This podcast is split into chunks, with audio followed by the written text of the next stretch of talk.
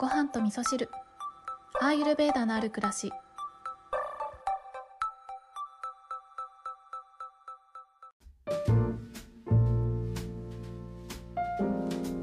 こんにちは。土井京子です。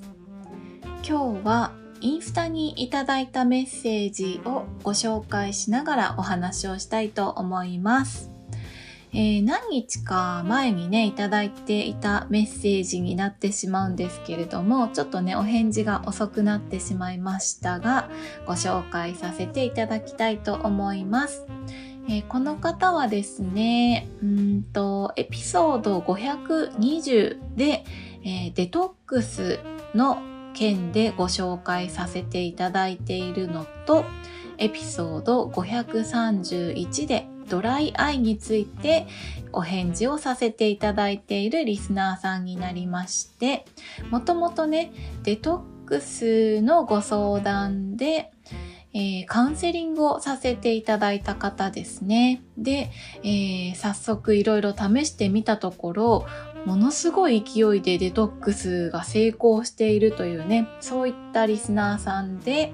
今どんな状態なのかというね、その後のご報告をくださいました。はい、それではメッセージご紹介させていただきます。京子さんこんばんは。京都出張お疲れ様でした。ゆっくりポッドキャストを聞けたのが久しぶりだったのですが、ドライアイの件お答えいただきありがとうございました。ドライアイになる原因から涙にたどり着き、そこから交感神経、副交感神経にたどり着き、たくさん分析した上でケア方法をご教授いただきありがとうございました。冷凍庫に溜まりまくっている保冷剤を自分のために使う出番が来たと朝晩目を冷却しております。笑い。これから自分自身でも効果検証していきたいと思います。またお話の中で鼻うがいやナスヤについて触れてくださっていたと思うのですが、まずはネティポットを買わねばとリサーチ中です。豚草の季節で慢性鼻炎に加え花粉症による鼻づまりが出てきていたので思い切ってトライしてみますね。おいいですね。最後にデトックスの件ですが奇跡の3から4キロまでスルスルっと落ち今ステイしています。これからも会食など食事のバランスを見ながらキッチャリーなど取り入れていきたいと思います。願わくばもう少し体重を落としたいので運動をしながらスパイスティーは毎日愛飲しており大好きなお茶の一つになりました。たくさんの方からお悩みやお便りがある中こんな日記のような文章を申し訳ございません。引き続き、ポッドキャストで京子さんのお声を聞けるのを楽しみにしております。はい、こんなメッセージいただきました。ありがとうございます。いや、すごいですね。3キロから4キロの減量を今、ステイ中ということでね、8月の終わりぐらいから始められたんですよね。で、3キロから4キロスルスルっと落ちてそのままステイって優秀ですよね。うん。で、そうですね。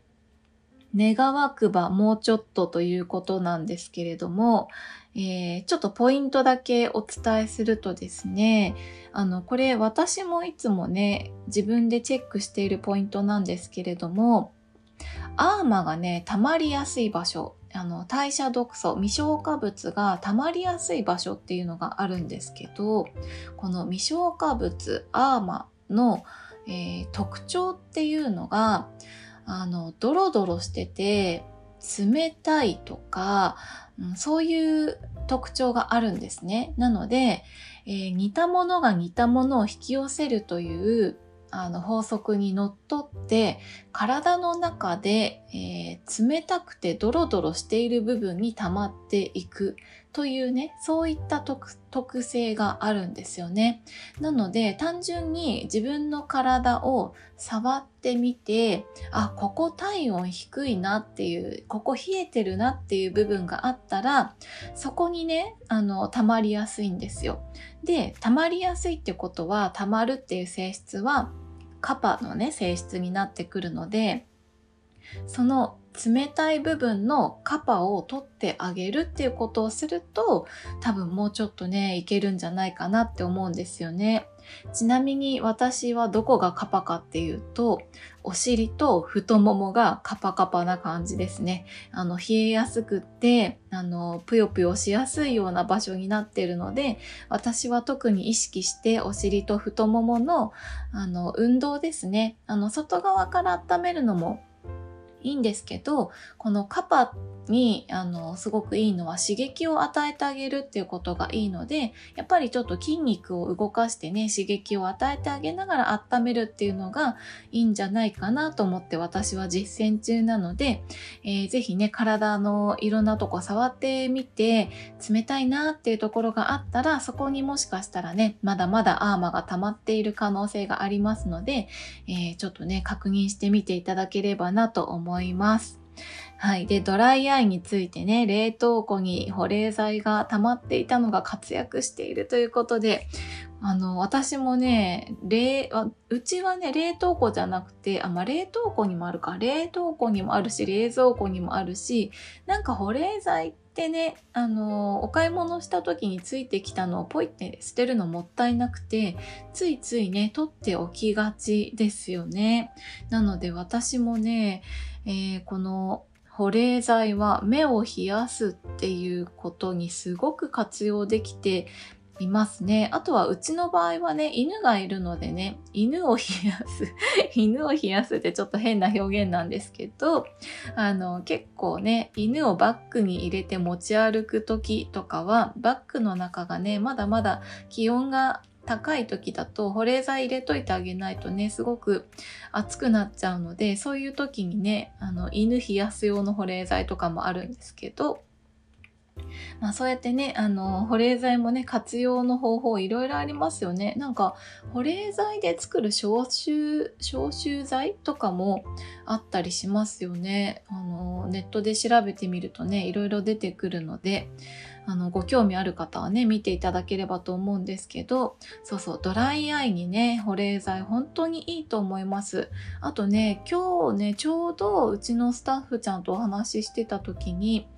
あの、息子さんがね、ちょうどお年頃で、あの、ニキビがね、すごいできててかわいそうだからどうしたらいいかなっていうご相談いただいた時に、目を冷やすといいよっていう話をしたんですね。えー、さっきね、アーマーの溜まる場所は冷たい場所って言いましたけど、あの、ピッタですね。あの火のエネルギーが溜まりやすい場所っていうのは目になってくるのであのピッタが高まってくると体が炎症を起こしてニキビができるっていうことがあるので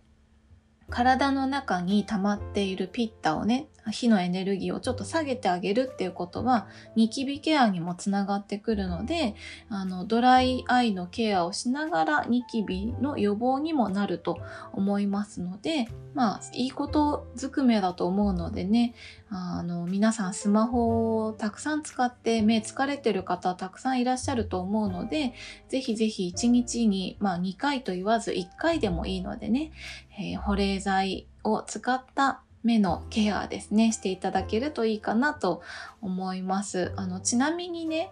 あのこの目を冷やすっていうことに関して古典書にはどんな風に書いてあるかっていうともちろんね保冷剤を使いましょうってことは書いてないです。あの冷たいお水でね目を冷やしましょうってことが書いてあるので、えー、ずっとねじんわり冷やさなくてもいいと思うので冷たいお水で洗ってあげるような感じで目を冷やすっていうことでも十分効果があると思うのであのもしよかったらね気になる方はやってみていただければと思いますああれですねあのアイボン商品名出していいのかな？あの目を洗うものありますよね。それ冷蔵庫に入れといて、それで目のケアするっていうのもいいかもしれないですね。はい。あの、ドライアイの方、ニキビが気になる方、ぜひぜひ目を冷やすということをね、やってみていただければと思います。えー、今日はですね、メッセージをご紹介させていただきながら、えー、アーマが溜まりば、溜まりやすい場所というのをね、ちょっとデトックスのポイントとしてお伝えさせていただいたんですけれども、あの、今日からね、聞き始めていただいた方は、ピッタとかね、アーマとかね、カパとかね、あんまりよくわかんないかなと思うんですけど、あの、どこかのタイミングでね、ちゃんとまとめて、誰でもすぐに振り返って、えー、このバータ、ピッタ、カパとかね、アーマとかオージャスとか言葉の説明どっかに入れたいなっていうふうに今考えていてどうしてもねエピソードの中に入れていくとどんどん埋もれていっちゃうのでね新規のリスナーさんが置いてけぼりになっちゃうかなっていうとこも、うん、最近ちょっとね考えているのでなんかいい方法があったらねちょっとね解説なんかをどこかに入れていきたいなというふうにも思っております。今日ねご紹介させていただいたリスナーさんのうん、ごはみそネームね、そろそろつけましょうか。ね。なんか希望のごはみそネームがあったらぜひぜひ送ってください。あの、インスタのね、DM でいただいていて、インスタのアカウントも私は知っているんですけど、まあ、ちょっとね、あの、体のことなので、匿名で、えー、ご本人ってわかんないような感じでご紹介していった方がいいかなって思うので、えー、もしね、お好きなごはみそネームあったら送っていただければと思うんですけど、もしなければ私が勝手につけたいと思います。ます。はい。今回もね、ご報告いただけてとても嬉しく思っております。そしてね、えー、季節の変わり目でね、今、花粉症でね、悩んでる方いらっしゃいますよね。私の周りにもいるんですけど、私は本当に花粉症なくなっちゃってね、よかったなと思ってるんですけど、あのー基本的にはね、まあ、鼻のケアもすごい大事なんですけど消化力が落ちてるとこういったアレルギー反応っていうのが出やすくなるっていうところがあるのであの引き続きですねこの消化力をアップさせるためにどうしたらいいかっていうことですね、えー、消化にいいものを食べるとか睡眠をきちんととるとかねそういったことがあの花粉症予防にもつながってくると思いますのでそれに加えてね鼻うがいとかねナスヤとかしていただけるとすっきりすると思います、うん、今日のお話を参考にしていただきながらまたね次の計画報告も楽しみにしておりますので是非またメッセージを送っていただけたら嬉しいです。はい、それでは皆様今日は土曜日ということで素敵な週末をお過ごしください。今日も聞いていただきましてありがとうございます。